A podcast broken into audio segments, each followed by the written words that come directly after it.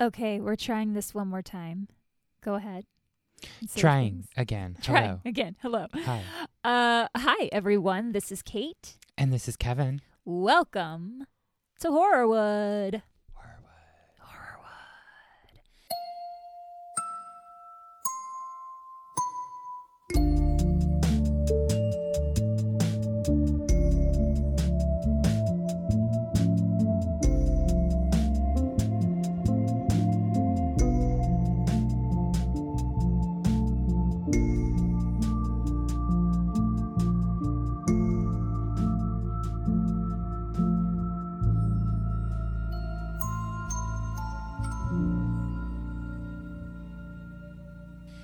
Uh, and welcome back, Kevin. Again, thank you so much for um, being here. Yeah. Thanks for having me. It's fun to see you face to face. Yes, this is excellent because we've been recording in a very odd way recently. Well, since always. Uh, but this time we are like literally five feet away from each other. And it's glorious and I love it. Let's see what we have going on here. So, I first off, oh my goodness, I can't believe I haven't asked you this yet. Have you watched Mrs. Davis? No. Do you have Peacock? Yes. Oh my God. It is the best show. It is like the most creative, crazy, clever show there is. It's so good. You'll love it. Oh, okay. Is that the one I've always I've seen one that has like a picture of a nun on yes. it. Is that it? Okay. Yes, it Great. is so wild. But within the first five minutes of the first episode, Matt and I were like, this is our show. Oh, that's amazing. And you'll understand it when you watch the first five minutes. You're going to be like, oh my God, what is happening? That's insane. Is it like a like a sci-fi kind of thing? I don't know how to, How to describe, describe it, it? Okay. because it's a little bit of everything. Those are the best kind of shows when you can't. You're like, I'm not sure how to even talk about this. yeah, it's so so good. Mrs. Davis on Peacock. It's uh, what a ride. What a ride. I'm excited. It was fun. I'm kind of bummed it's over, Oh no. but like we really like once we started getting through it, we're like, we got to see what happens. Like, where Oh. is this going? And so we finished it. And now I'm like, oh, now we're Oh, done. No. Is it will there be another season or is it like a mini series? I think it's just a mini series. I don't think that they could like it's it's very contained. It's Ah, like okay. In 8 episodes they told the entire story. So Oh, there you go. I think I think we're done with that. Okay. Uh but it's so good. Yay. Uh so one thing I do have like a little biz nasty Yeah. to go through. So one thing is on Spotify. So Spotify does this thing now where you can add like a Q&A or a poll in your show notes about the episode, which we've been doing, but I just realized that like some of the comments weren't showing up or like Spotify wasn't notifying me that people had left a comment and it only posts if I post it. And so if you didn't see your post up, I'm so sorry. Spotify didn't tell me and like they disappeared. I don't know what's going on. But anyway, I apologize if that happened to you. Uh, but if you want to answer the questions on Spotify, or sometimes we do a poll, not always, but sometimes it's there, um, check that out if you're a Spotify listener. Okay, I'm warm. Are you warm? I'm okay. okay. I, it's the water. It's the warm water. it is, but it's actually very good. I hate the summer. Um, you know what? That's not true. I don't hate summer. hmm I dislike the sun. Yeah. In fact, I hate the sun. hmm I'm fine with summer, but like it's hot. I'm already ready for fall. Yep. Like, Same. That's where I am in my life. Um, it's June, which is basically pre, pre, pre, pre October. Right. So spooky season, guys. Spooky season. We're, we're- it's here. we're in it. um, but speaking of spooky season, so I haven't told you this yet, but Matt, so Matt and I are seeing some friends in Milwaukee coming up, and he said, "Hey, babe, do you want to stay in a haunted hotel?" yes. And I was like, "This is why we're dating." Oh my god. I love that. So we're gonna be staying at the Pfister Hotel, which is like one of the most haunted in the country, apparently, and maybe the world. I have not heard of this place. It's so a lot of celebrities have stayed there. Okay. Um, presidents, baseball players. It's like the it's the hotel where the MLB stays when they're playing the Brewers. Okay. So tons of baseball players have ghost stories from there, and like some celebrities do. So I decided I should probably do an episode from the Pfister. Oh my God, Kate, that's amazing. I'm excited. So Matt will be my co-host on that one, and that's going to come up in a couple weeks. Um, so yeah, stay tuned for that. I stayed in a haunted bed and breakfast one time, but I didn't know until I got there that it was Okay. haunted. And like it was in Haworth, which is the home of the Brontes, the Bronte sisters. Oh, okay. in England, and I went up there to visit because I wanted to see like all the history and the area, location. Um, and I stayed at the Bronte. Oh God, I'm gonna forget. It was a Bronte themed bed and breakfast, okay. and I stayed in the Rose Room, and I was the only person there that night. And I was reading the little insert they gave me, and it said. Several guests have reported seeing an entity at the foot of the bed in the middle of the night. And I was like, I didn't I don't want that.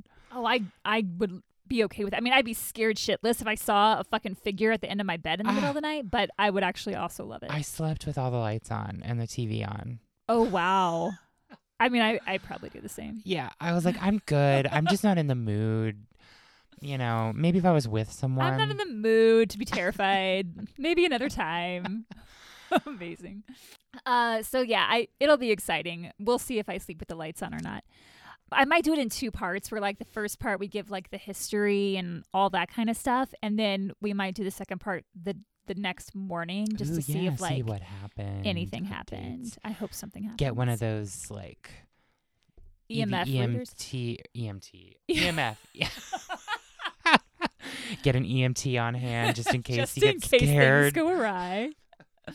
Um, you know what? I looked up EMF readers actually because I was like, I should Did get you? one. Yes. I don't know if I'm going to do it for this. Okay. Uh, but we'll see. Who knows?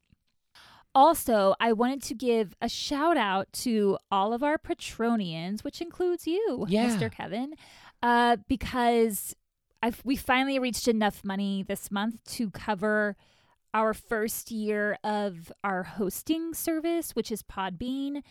So basically, podcasts have to have a hosting service where you like upload all your files and they shoot it out to all of the podcast apps.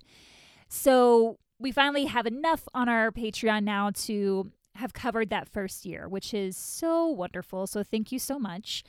Um, and speaking of the Patreon, I'm going to curate a little gift package for the Patronians. And I will say it's only going to be for our highest tier, which is the Murderinos, uh, just because it's going to cost a little bit on my end to put it all together. So I want to reward the Murderinos, like our highest tier subscribers. I'm going to be sending it out in October. So you have until October 1st to sign up on Patreon. And again, it's on the Misfit Murderino tier, which is $5 a month. Uh, but if you're signed up before o- October 1st, so that's the key, uh, you will receive a little something something in the mail. But you have to make sure that you've marked that you want to receive gifts. Like you have to give Patreon your address just so we know where to send it.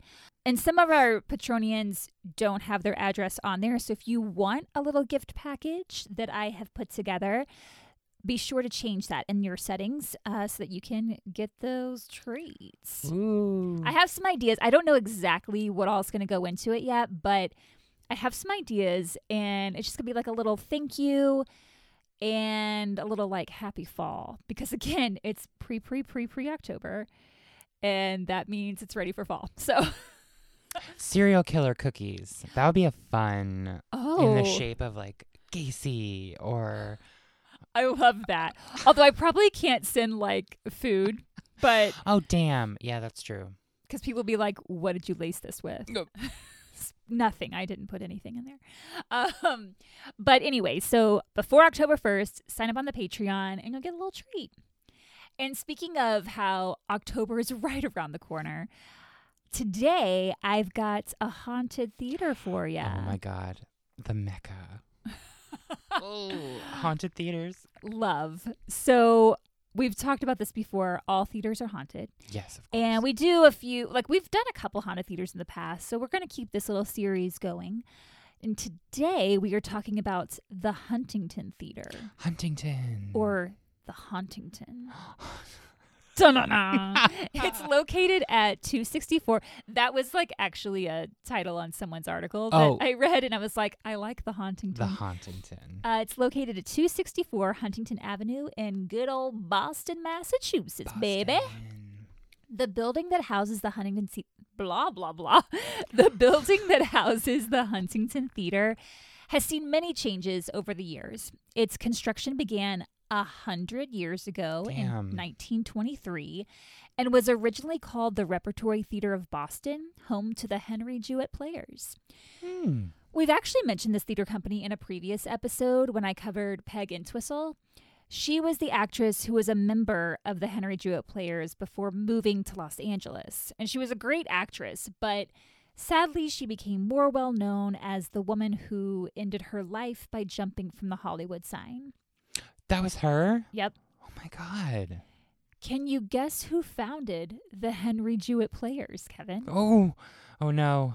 Um I'll give you a hint. give me a hint. It's really easy. It's called the Henry Jewett Players. Henry Jewett. You got it. Ding, ding, ding. You win the prize. I panicked there for a minute. You I was like, who's the old old actor American From a hundred years from a hundred years ago? I'm like, it's pretty simple. so Henry Jewett was an actor and director, originally from Australia. Oh, good for him. And Kate, the last haunted theater you did was in Australia, wasn't Oh, it? Oh, it was. Look at that. All the Hello, connections. Uh, he moved to the United States around 1900 and soon settled in Boston, and it was there he created his theater company. During the beginning years of the company, they didn't have their own space to perform in, so they performed at the Boston Opera House. Then in 1916, moved to the Copley Theater. He Hen- probably left Australia to get away from all the spiders. Were there spiders there? Oh, Kate. Australian spiders. Is that a thing? It's a big thing. oh, I really want to go to Australia. I've never been. I kind of do too, but I feel like I would step off the plane and then all of a sudden, like a giant huntsman would jump in my face or Oh. something. I'm just a little afraid. okay, well that's fair. We'll we'll talk offline about Australian spiders. Okay, I need to know more. So Henry thought, it's great that my theater company has a space to perform in, but you know what would be even better? If I had my own permanent space for my company. So Henry and his wife Frances put their heads together and said, All right, if we want a building, we need money. And if we want money, we're going to need to ask our community for help. So in 1923, they started the Jewett Repertory Fund, and they had a lot of support. Turns out some pretty big deal people wanted to see this theater building come to fruition and sponsored the fund, including the president of Harvard University, A. Lawrence Lowell, and uh, the president of the United States at the time, Calvin Coolidge. Hey, Coolidge. No big deal. We need art support more than ever. Right? I, don't read that why. and I was like, how? Because just this one fledgling theater and theater company was able to get the president to just like give him a bunch of money. Oh my God, the I was dream like- nowadays. Yeah, I was like, where? When else in time does that happen? Hardly ever. Henry chose Huntington Avenue as the location for the building because it was close to Boston's cultural landmarks. Hmm. It was across from Symphony Hall and was close to the old Boston Opera House and the Museum of Fine Arts. And he thought by having his theater here, it would tell people that this too was a major cultural venue in Boston. Yeah. The theater was originally called the Repertory Theater of Boston, like I mentioned before, Mhm. and opened in November of 1925. That was a quick. That was quick. Yeah, it wasn't too bad. Henry was stoked. He was like, This is badass. I have my own theater for my own theater company. The fucking president of the United States is backing me. What could go wrong? Oh, everything. Oh, Henry. And it did, didn't it? It sure did. Fuck. Pretty much immediately after it opened, the theater had a hard time making money. There was a lot of competition. Not too far from Henry's Theater were big commercial playhouses that attracted larger audiences and brought in more money. Oh well, there you go. But an even bigger problem was the invention of the talkies, movies with sound. Oh, talkies. I was like walkie talkies. and the walkies, everyone wanted to be on the radio. Everybody was on the radio, not going to theater. So this was bad for theaters in two ways. One, audiences wanted to see what all the fuss was about with these talkies, so they started spending their money at the movies rather than at the theaters. And two, silent film stars had never had to speak before. Now suddenly they have to learn oh, lines. Oh shit, they're put to the test. Yeah, they have to deliver a believable performance with words. Words, Kevin. and they Words. weren't all good at it. Yeah, that sucks. So stage actors began heading west to California for film jobs, leaving their theater companies behind. Then, of course, the like Great that Depression lady who hit. jumped off the sign. Yeah, Peg. Peggy. So then, of course, the Great Depression hit, and no one was going to the oh theater God, then. this is the worst. it, it wasn't great timing for Mhm. Henry. Sadly, the theater went bankrupt, and for Henry Jewett, his dream of owning his own theater died shortly after it began, with the theater closing in 1930, just five years after it had Son opened. Son of a bitch. Yeah. After the theater closed, the building became a movie theater for several uh, years. Not That's surprising. a kick in the tits or whatever you call it. Kick in the tits. I've never heard that phrase. And I don't it's know if all I'm gonna I feel say. like it's a phrase. It is now. Okay. I just didn't want to say balls.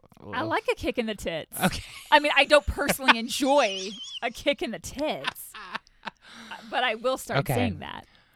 So, of course, movies were all the rage. It wasn't a huge surprise that that's what the theater turned into. And then Boston University bought the building in 1953 for its theater program. Oh, hey, that's good. That's yeah, and they also were able to like rent it out to other Yeah. companies. salvage it back into an art space. Yes. So they did sell it recently. The university did just a Mm. few years ago, Oh, actually. wow. Now the building is known as the Huntington Theater and houses the Huntington Theater Company. Today. Yes. Okay. I'm glad it's still being used as a theater and that it wasn't like turned into a parking lot. I was going gonna to say you. I mean, you always hear about these old theaters just kind of like falling by the wayside, then getting demolished, and then turn into apartments Right. or whatever. Yeah. exactly like the. Uh, I mean, I am so excited for the Uptown Theater to open Me again. one too. I feel like they didn't. It it got sold and they're renovating now, didn't they? I it? think so. Oh, okay. Yeah, We're I going to say s- it is. yes. Fingers crossed. So the same year that Henry's theater dreams died, 1930, so did he. there remains a bit of mystery as to how Henry died. His obituary in the Boston Globe, as well as the New York Times, state that he died at home. No cause is given. On findagrave.com, it states he died of cancer in the hospital before the theater had closed and that his wife Frances took over running it until closing it later that year. I couldn't find this account anywhere else though, so I'm That's not weird. so sure about the validity of it. Plus, anyone can contribute to findagrave.com. It's kind of like the Oh, it's like Wikipedia, of memorials. death. It is. So I'm not so sure he died of cancer in a hospital. Hmm. Another theory floating around the interwebs is that his wife Frances had an affair with Henry's business manager, and the two of them took all the money and ran away together, leaving Henry distraught and choosing to die by suicide. But I couldn't find anything verifying that Frances had left him. So I don't know about that one either. I mean, why is she the bad guy in all of these scenarios? yeah, I'm not sure. Well, she wasn't in the first one. She was just taking over the theater. She was a good guy in the first theory. Okay. But however, the theory that Henry died by suicide was a popular one at the time of his death. According to an article by Francis Ma in the State Journal Register, many people believed Henry hanged himself In on the stage, yes, depressed about his business failing. No. The suicide I mean, that's rate- really dramatic, though, to do. It, I mean, it's pretty theatrical, and maybe he wanted to go out that way, but we don't know. oh, of course. I will say though, the suicide rate was up at the time due to the Great Depression, Depression, yeah. so that theory isn't so far fetched. Yeah. Though we may never know the true cause of Henry Jewett's death, according to several witnesses over the years, he hasn't exactly left the building. He Phantom of the Opera himself. He did. we'll use that instead of suicide. yes, I like it. Donna Glick, who is the director of education at the Huntington for years, I don't know if she still is. Uh, she said that there was one particular summer where there were a lot of ghost sightings and sounds. It was 1991, and at the time, the theater didn't do productions in the summer, but another theater company had rented the space for their production of Frankie and Johnny and the Clair de Lune. Which deals with some adult themes. It has nudity. If I'm not mistaken, the two characters start the show naked and remain so for like 20 minutes. Uh, on opening night of this particular production, the show was delayed because the house manager couldn't get the lights to dim. So they're trying and trying for several minutes and nothing was happening. And eventually they just gave up. And then the lights dimmed on their own. Donna Glick, who I just mentioned, thinks maybe the spirit of Henry Jewett disapproved of the adult themes in the play and wanted to express it by delaying the show. Like, um, I don't like this. You're not going to watch this right now. Or he loved it and he wanted to see more of it, which is why he kept the lights up. The same night. Oh, like the house lights. the you mean. house lights. Shit, I thought you meant like the stage lights. No, the house lights. So the show hadn't even started oh well, yet. damn him! That same Get with night, the times. several people reported a cold chill in the lower lobby, which normally you wouldn't think much about. Theaters are cold. Some places are just cold. But this was the middle of summer in Boston. And it doesn't sound like they had AC at the time, which is probably why they didn't do shows there in the Mm. summer. Or it could have been like the theater where you and I worked, where there were window units, but they had to be turned off for performances because of the noise. So obnoxious. I hated doing that. so, this cold spot in the lobby was weird enough to make people feel the need to report it.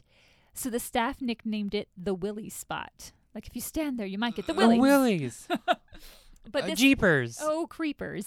But this isn't the only inexplicable cold chill in the theater. Oh. In 2008, Chicago's Goodman Theater did a co production with the Huntington of Conor McPherson's Shining City, which is a sort of spooky play. I love Conor McPherson. Do you? So when I worked in London at the Donmar, they produced like I, I think like two of his plays, and one of them being The Weir. Yeah. Oh my god, I, that play is so amazing. And then there was a new premiere, The Night Alive, Oh, okay. um, which was stellar, and it had so The Weir had Brian Cox. He oh, cool. yeah, and Succession, everybody. Someone, I forget the guy's name who was in The Night Alive. Another famous actor, but Kieran Kieran something. I think I don't. It doesn't matter. But Kieran yeah. Culkin? no, not Kieran Culkin. Like older. Oh, okay. I don't know. I don't either. But um, yeah, I love him. Yeah, he's. He, I mean, I think I want to say that Matt directed one of his oh, plays did here. I'm not positive. Oh, it's always like Irish, like Yeah. countryside folklore Yeah. type thing. So cool. So, Robert Falls, who just recently stepped down as Goodman's artistic director after 36 years, he was directing this show. Oh, cool. After he was told the Huntington's history and possible hauntings by Henry Jewett, Falls said, quote, I haven't seen him or experienced anything weird yet, but it's odd. I have to admit that backstage there has been a chill that everyone has noticed. Virginia Emerson, the assistant costume director for the Huntington, said that in Shining City, there's a scene in which the characters on stage are talking about a ghost. And during the opening night of that production, Henry has a thing about opening nights. A mysterious figure appeared on stage and, quote, kind of waved to the audience and then faded away. I love that this spirit heard them talking about a ghost on stage and was like, That's me! I should go say hi! He just floats out and full on wickeds himself like up into the air in front of everyone. Then there was an incident while Donna was giving a tour of the space. She said one woman in the tour group pointed out an angry woman on stage. The woman from the tour was like, What's up with that lady? She's just angrily crossing the stage back and forth. Like, why is she so pissed? And everyone was like, What lady? There was no one there. Spooky, scary. Roger Meeker, who is the assistant professor of theater arts at Boston University, has had a couple of run ins with a spirit or two. Once, when the theater was supposed to be empty, Roger noticed someone up on the catwalk. So he yells up there, like, hey, what are you doing up there? And then the figure just vanished. And several actors have also reported seeing a ghostly figure on the catwalk Or it was just someone who wasn't supposed to be up there, and they was like, "Get down!" who just dissipates Yes. into thin air. Uh, yes. Wow, that's a talent. Another time, Roger was there late watching an evening rehearsal, and afterwards he headed back to his office. He didn't turn on the hallway lights because there was street light coming in through the windows, so he could see fine just to go to his office. And Roger said he looked down the hallway and saw a man that was backlit from the light coming through the window. Roger said, quote, Some spirit, somebody, was down at the end of the hall. It was a man dressed in sort of Elizabethan garb, and it was all of the things that you typically associate with ghosts. A figure that you can see through, sort of gray and diaphanous. He said, quote, I kept approaching. I'm curious about these things. But the figure, the vision, disappeared. And it wasn't like it walked out of the room or anything, it just went away. A few years later, a descendant of Henry Jewett donated a portrait of Henry to the theater and requested that it be hung up over the grand staircase leading up from the lobby. And this thing is huge. It's kind of like he's watching over everyone as they come up to the theater. Mm. When Roger Meeker saw the portrait, he said, That's who I saw at the end of the hallway that night. Ooh. Dressed exactly the same in everything. The portrait was of Henry Jewett dressed as Macbeth. Ah, okay. I was gonna say, does he just run around in Elizabethan garb? It's It cool was- if he does. Yeah, I mean, and I will say the only re- reason Roger said Elizabethan garb was because he was in the theater talking about this, and Right. you can't say Macbeth in the theater. That's true. So he was just like he was dressed in Elizabethan garb, right. but he was dressed as Macbeth. he was dressed up as that guy. that that Wink, Scottish wink, king, you know the one. and apparently, Henry Jewett is very particular about his portrait. Virginia Emerson, that assistant costume director, said, quote, we're always very careful to make sure that everything's perfect with his portrait or he gets upset. Well, what the hell does he do? In particular, so there's a light above the portrait that illuminates it, and Emerson said that if the light is not functioning properly, weird stuff happens on that side of the theater where the portrait hangs and will keep happening until someone fixes that light. So she gave a few examples.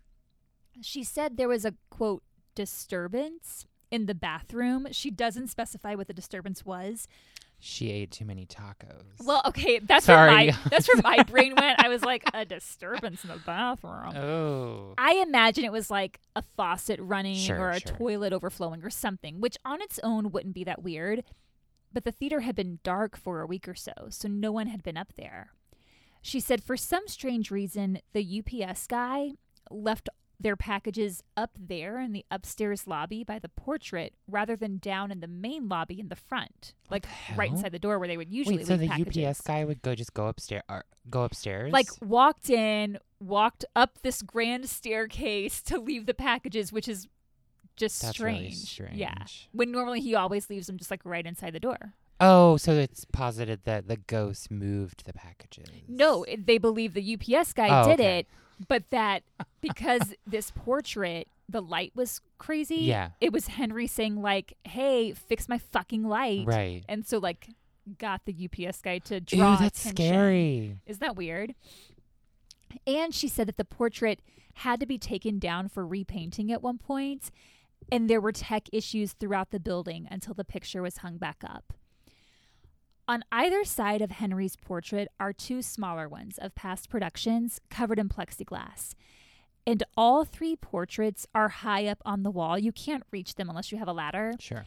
And during one production, someone noticed that the plexiglass had come off both of the smaller pictures and moved towards Henry's, both at an equal distance.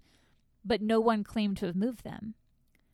Like Henry didn't feel his pick had enough protection. It was just like, let me just move this plexiglass a little closer.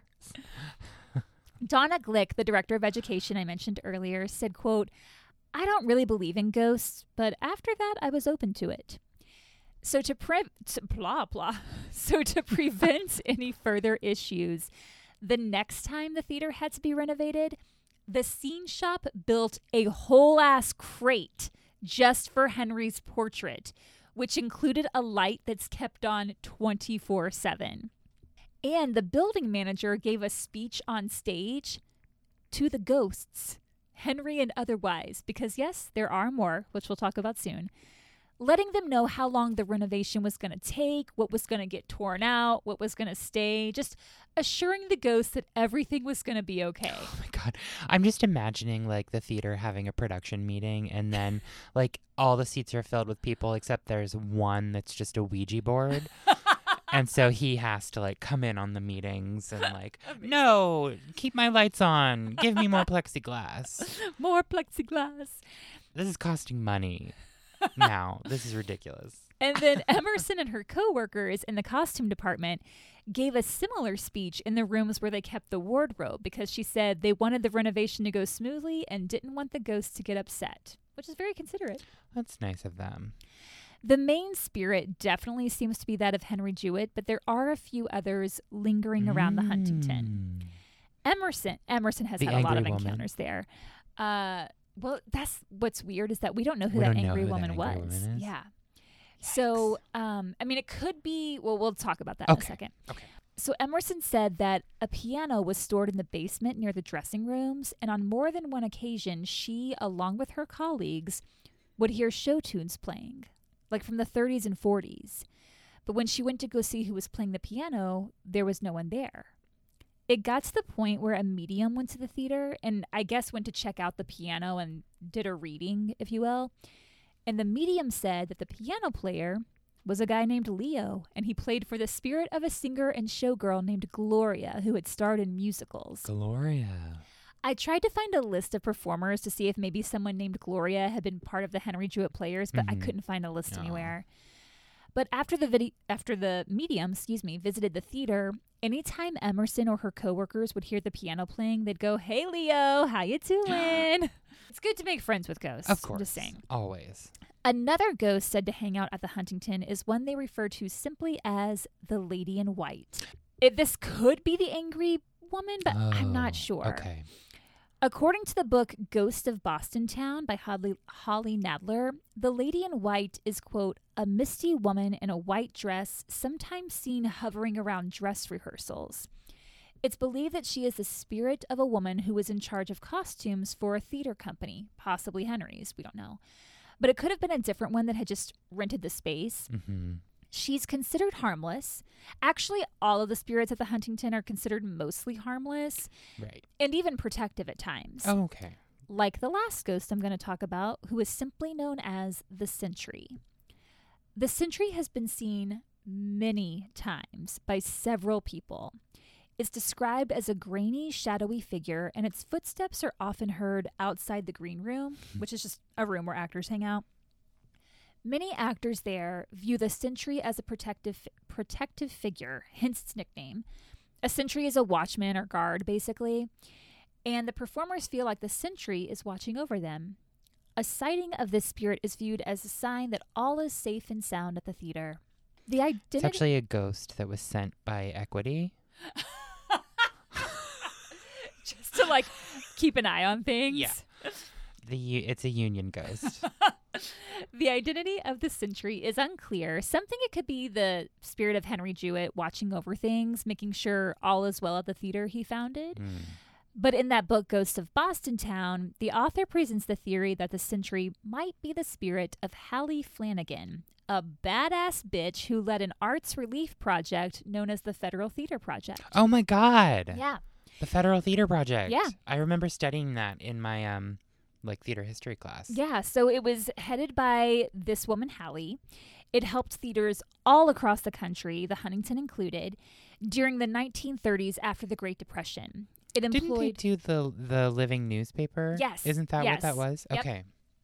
Uh, so yeah, she started children's theater, the living newspaper, like kind of brought that into. She's fear. I mean, she's Yeah, amazing. Yeah. Uh, it employed artists and craft workers nationwide and brought affordable theater to the American public. Through this project, Hallie employed thousands of theater artists in the U.S. Unfortunately, in 1938, Hallie was called to testify before the House Un American Activities Committee, Fuckers. who felt the plays being produced supported a socialist agenda and subverted American values, and they shut the project down.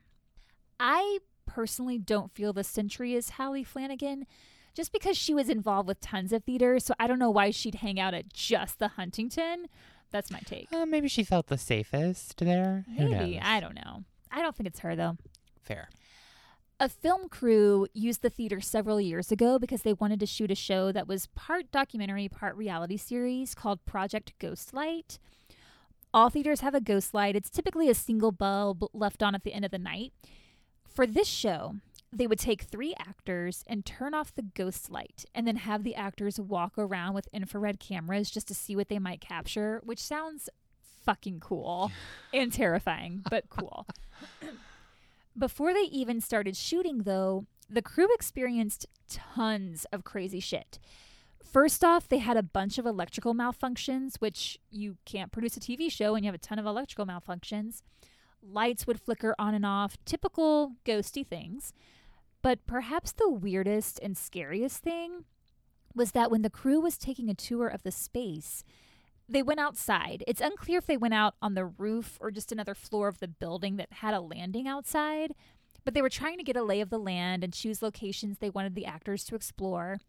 And the door leading to the outside was one of those that only opened from the inside. Like you couldn't get in from the outside. Either it automatically locked or there was no handle to pull it or whatever. So the crew took a rope and tied it in a way that would keep the door open, like tying it to the inside handle and the stairwell railing. But when they were done checking out the outside and went to go back in, the rope had been untied Ooh. and they were locked out. So they ended up having to use the fire escape. Mhm.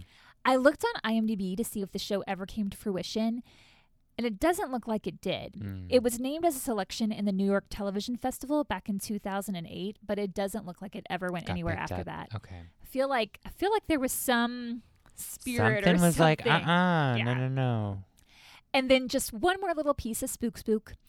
In the room where they make all the hats for the Mhm. costume pieces, at around 3:15 every afternoon, whichever employee happens to be on duty at that time sees a shadow in the shape of a human sort of flicker overhead. Ew.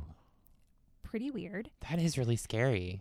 And then this part made me think of you. So there was an actress named Denise who had two run-ins with a ghostly presence in the room where they store the hats. I'm not sure why the hats were like a central focus of the spirit. Both times she was alone. It was after hours and it was quiet. The first incident, she's in the storage room and all of a sudden she felt a hot hand on the back of her neck. Ah. So she turned around really quick, but no one was there. Ooh. And then the second time, this is what made me think of you. Uh huh. Once again, she was all alone in that same room and she felt someone grab her hip, but Ghost no poke. one was there. Yeah. She got ghost grabbed, She got ghost grabbed. just like you got ghost poked. Oh, scary. And that's the story of the haunted Huntington Theater. That's amazing. Also, I would like to think that you could like rile up the woman in white by like walking around with pasta sauce. oh, she'd be so She'd pissed. be pissed. For a number of reasons. One, because she's wearing white, and two, because she's going to think you're going to spill it all over the costumes. So, uh, yeah, she could be the angry woman. Yeah, she she's angry because she can't eat pasta in her white dress. I'd be so mad. I'd eat it anyway, though. Tell us what she's mad thought. because she got a stain. Sorry. Are there Tide pens in the other world? Doubtful. I know. um, but tell us what you thought. Let us know your uh, feelings of this. If you've ever been to the Huntington, oh my goodness, definitely tell us that. We want to know. Uh, you can let us know in the comments on Instagram, Facebook, or YouTube at. At Horrorwood Podcast. Whoop, you didn't even look at the paper then. I remembered it. um, also, I just remembered today that we have a Twitter account.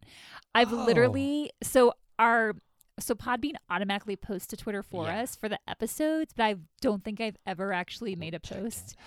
Uh, so you know, if you're on Twitter, let us know through Instagram, basically, and we'll hop Mm. on over. Uh, you can also email us at Horrorwoodpodcast at gmail.com. And if you want to get one of those curated by Kate fall packages, that's yeah, curated by Kate. We're Curated by say Kate. I like that. that. Um, or a Horrorwood Halloween package. I don't know. It, I, it may, maybe it doesn't have a name. We're going to find out. Uh, be sure to head on over to Patreon at patreon.com slash horrorwood podcast. And again, you've got to sign up before October 1st because I'm going to send them out in October. And it's only going to be on our top tier, which is our Misfit Murderinos. And don't forget to rate and or review and or subscribe. Um, Spotify only has a rating. Apple has a rating and review. I'm not sure about all the other ones, honestly, but do all the things because we we need the love. And remember to always treat ghosts with respect because you never know who might be lingering around and what the fuck they might do to you. Yeah. Oh, and you never know if you're like an actor where your next job is coming from. It could be the afterlife. So Oh shit, that got dark. casting dir- Oh, that is really dark. I don't mean it like that. I was trying to make a joke and it didn't work. It just got really dark. It got really sad. um we got to bring it back up. Gotta Casting directors. I don't just start saying jobs in the theater. Producers, playwrights, Ushers. audience we gotta go.